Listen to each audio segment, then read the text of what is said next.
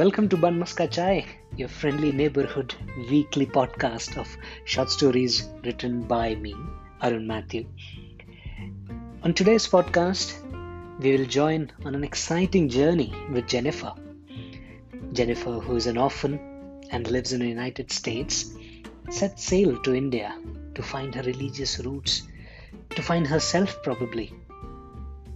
And today, I have invited a very special person, my sister, my 3 a.m. friend, my rock, with whom I can talk about anything the good, the bad, the ugly.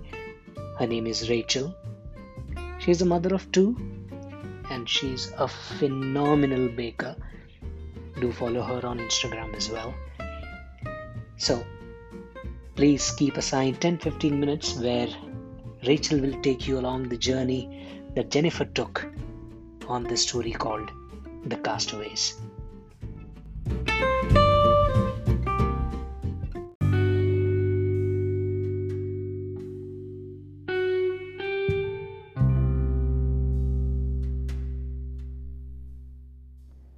Connecticut, USA. My name is Jennifer. I am an Indian girl adopted by American parents. I turned 18 last week, and my rich yet humble parents spared no expense in telling their little world that their daughter has come of age and ready to face the world. I had turned out all right thus far. No drugs, no serious relationship issues, no vices to throw me off balance. I guess I'm the atypical Indian origin American teen with no socio-economic hang-ups that often engulf the life of most of my cohorts. I'm blessed with Peter and Mary in my life. They are parents any child in an orphanage could only dream of, or could trade in and make a deal with the devil to sacrifice every other happiness in exchange for these two. However, three weeks before this big bash, something began brewing my mind. A storm was coming. This was triggered by the barrage of violence filtering from social media. Pictures of communal riots, strange men and women proclaiming themselves to be the messengers of God. Refugees fleeing their homes in search of new ones. Closeted folks coming out and breathing in the air of freedom within the walls of Facebook. Queer, I thought, their choice of war. Not just the homosexuals, but also those self proclaimed prophets, homeless refugees, and the punditry of religion. These people were fighting inconsequential battles moving on from one vortex to the next. At least that's what the 18 year old mind of mine could fathom and absorb. As I read articles and posts coming from my motherland, I couldn't erase the lingering topic of religion that seemed to permeate through all these posts. That's when it struck me. Being an orphan, I had no idea which religion I was born into. I was adopted and raised by Christian parents, but I was more inclined to believe that it is the birth parents who set up the religious path for their offsprings. Some stick to this path, some choose another. I had never faced this conundrum up until this week. Turning 18 isn't all about newfound independence and legalities but also a time to reflect on new responsibilities to shoulder career, family, hobbies, and now a religion. The day after the birthday, I told Peter and Mary of my decision to go to India. I want to explore my birthplace, take a road trip, be a vagabond for a month before I start chasing my dreams back in the US. I couldn't find the heart to tell them the real purpose of my trip. New Delhi, India.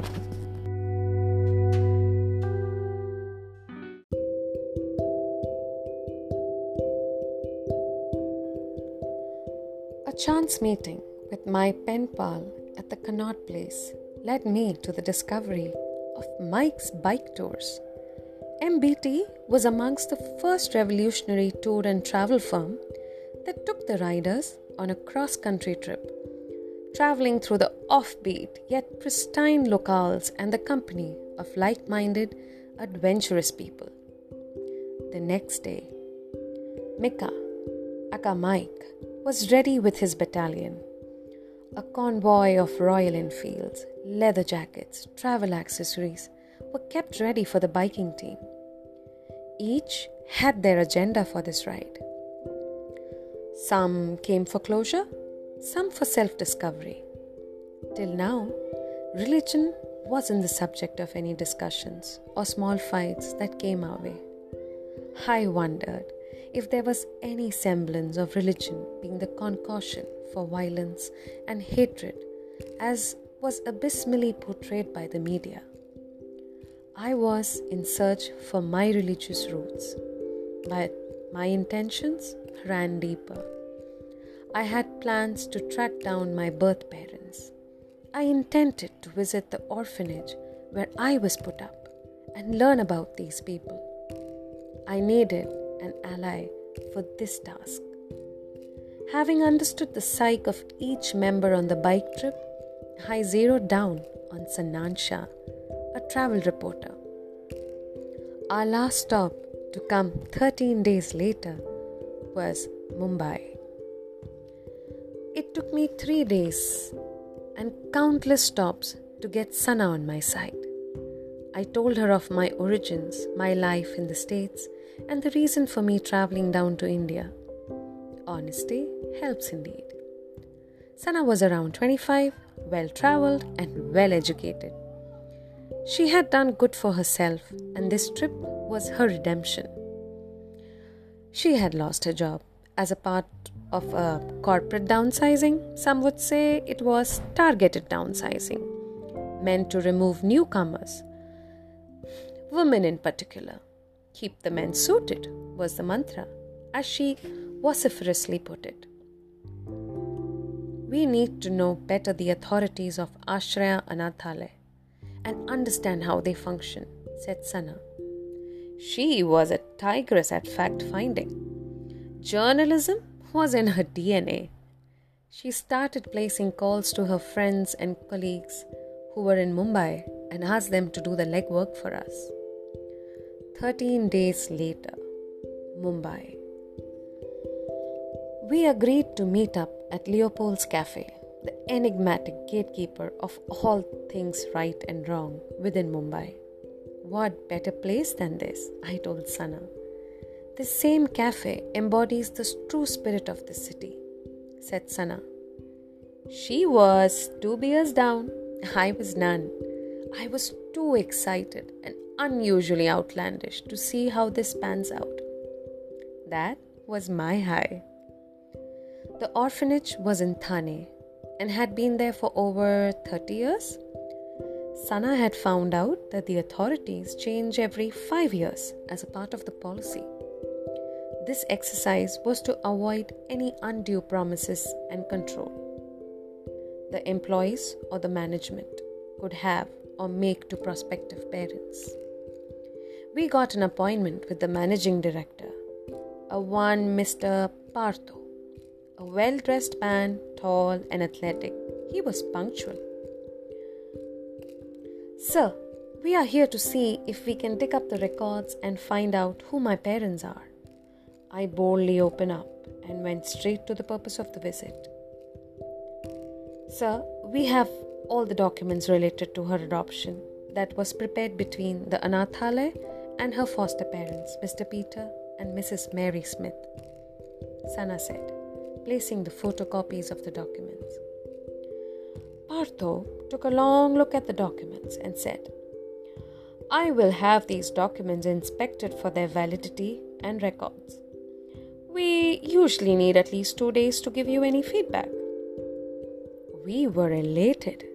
This was smooth and faster than we expected. Partho made a quick exit and left for his office. Girl, That was a good start, Sana said. These things take weeks, but I think they are well oiled unit.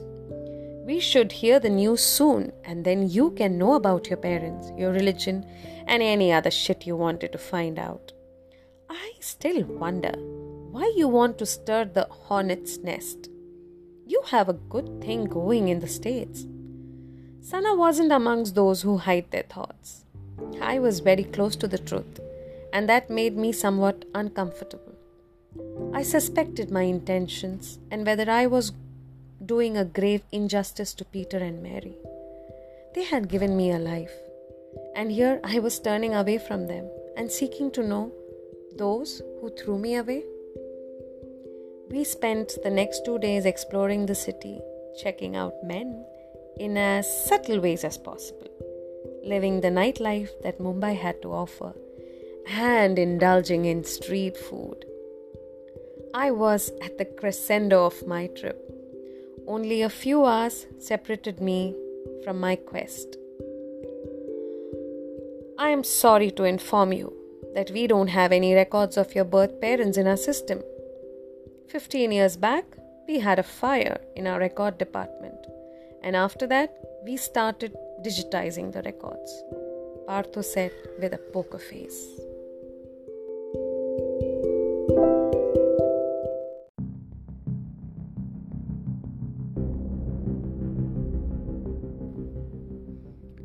Sana and I were furious. But there has to be some way that we could track down. Probably second copies of records that are kept somewhere else. Maybe the records that are shared with the social welfare societies, said Sana. She wasn't going to give up, neither was I. Rarely we left the orphanage, as all we were doing was ramming into a stone wall. Maybe for once I was being shown the underbelly of India without looping me in, the inquisitive Sana had planned something else. She took upon herself and found out the whereabouts of one kid who was adopted 13 years back. Only an hour before meeting the parents, she told me of this plan. It was daring, it was smart. She asked the parents to meet Mr. Partho and ask for the records of the birth parents of their adopted son. Um, the meeting was set for three days later at the orphanage. We escorted the couple till the alley leading to the orphanage and waited at the local delicatessen for them to come back with the much needed information. Sorry, girls, we tried, but Mr. Partho said that their digital system had a virus attack five years back and deleted all their records. Since all the records are stored digitally, they don't have any paper documents to support the cause, said Mr. Sharma. Shell shocked as we were, we were also mystified. A sense of falsehood overshadowed the situation. Sana was pumping with adrenaline. I wasn't sure what I was supposed to do. We hatched a plan to find the truth ourselves. Sana knew a private detective who agreed to help us. We didn't want to raise any suspicions by walking in and meeting Partho again to ask for some proof. We thought breaking in and obtaining the proof ourselves was a better idea. The orphanage was split into two buildings one with rooms for children, and other was an office building. The latter supposedly housed all the documents or computers. Oddly, both buildings had a common security guard who would do rounds every hour. That gave us a window of less than 55 minutes to break in, find what we needed, secure the information, and exit the periphery before the guard returned to station himself at the office checkpost.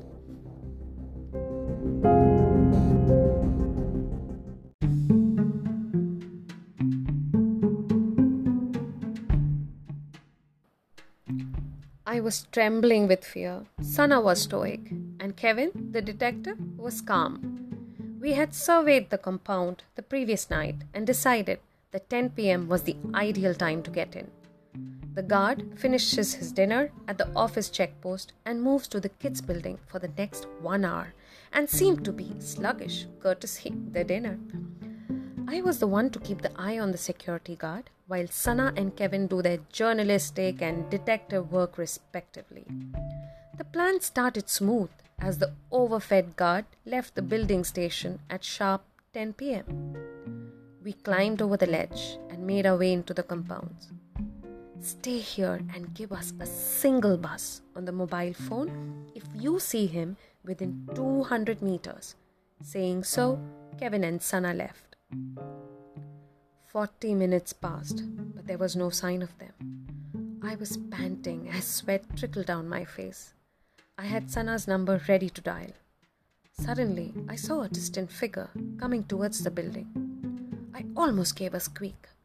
He walked towards the building for half a furlong and suddenly took a detour and walked towards the toilet. I decided I would call Sana as soon as he comes out or in the next 30 seconds, whichever earlier. I started a mental countdown of the seconds passing by.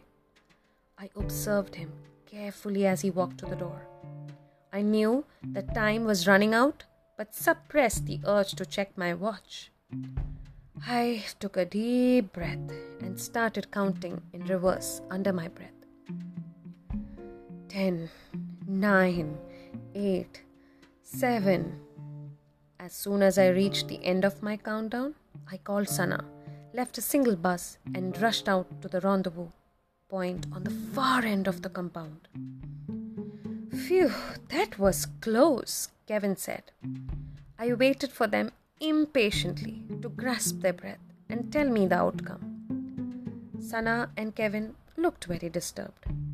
We checked in at Cafe Coffee Day near the main city center, and Sana started recounting the happenings of the past hour. We initially thought there would be stacks of records, files, computers, all indexed per year, said Sana.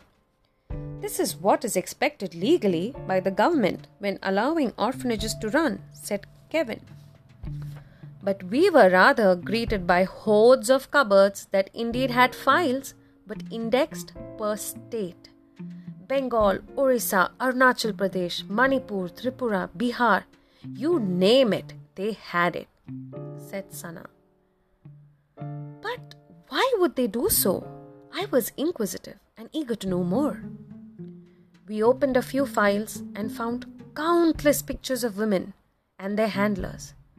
It included the year of pregnancy, the cost paid, transit and delivery details, and so forth, said Kevin.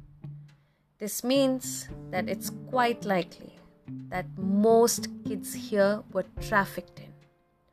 I said, trying to put the pieces of the puzzle together.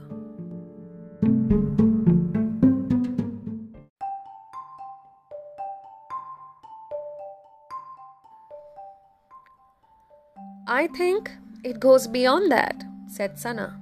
How do you mean? I asked. Last year, I was closely following up a few isolated cases where helpless women in the northeastern states were being impregnated and paid when the delivery was done. The newborns, they were shipped off to unknown destinations. We met a few such women, but they chose not to divulge as this was an earning for them and kept them away from prostitution. For every birth that would keep them and their families afloat for a couple of years. When the money rise up, they go through another pregnancy said Sana. This information was turning out much more than what we had set out for. We had stumbled upon a unique human trafficking business and nexus and was silently operating for years now, fronted by the orphanages. No doubt they don't share any records because they don't have any legal parentage documents, I said. As the coffee mugs emptied, we decided to bring down this business. We decided to go big, go national. And that sums up the book reading session. We thank Aisha Mukherjee for taking the time out and come to this book launch and reading the first few pages of her book, The Castaways, said Astha Krishnan, the chief editor at Paramount Books. Make sure you get your copies and read further to know how Jennifer and her friends cracked down the biggest human trafficking business in Northeast India, and how far Jennifer's quest for her background and religion takes her, springing a surprise at every step of the way. The author, Aisha Mukherjee, will take your questions now, one by one.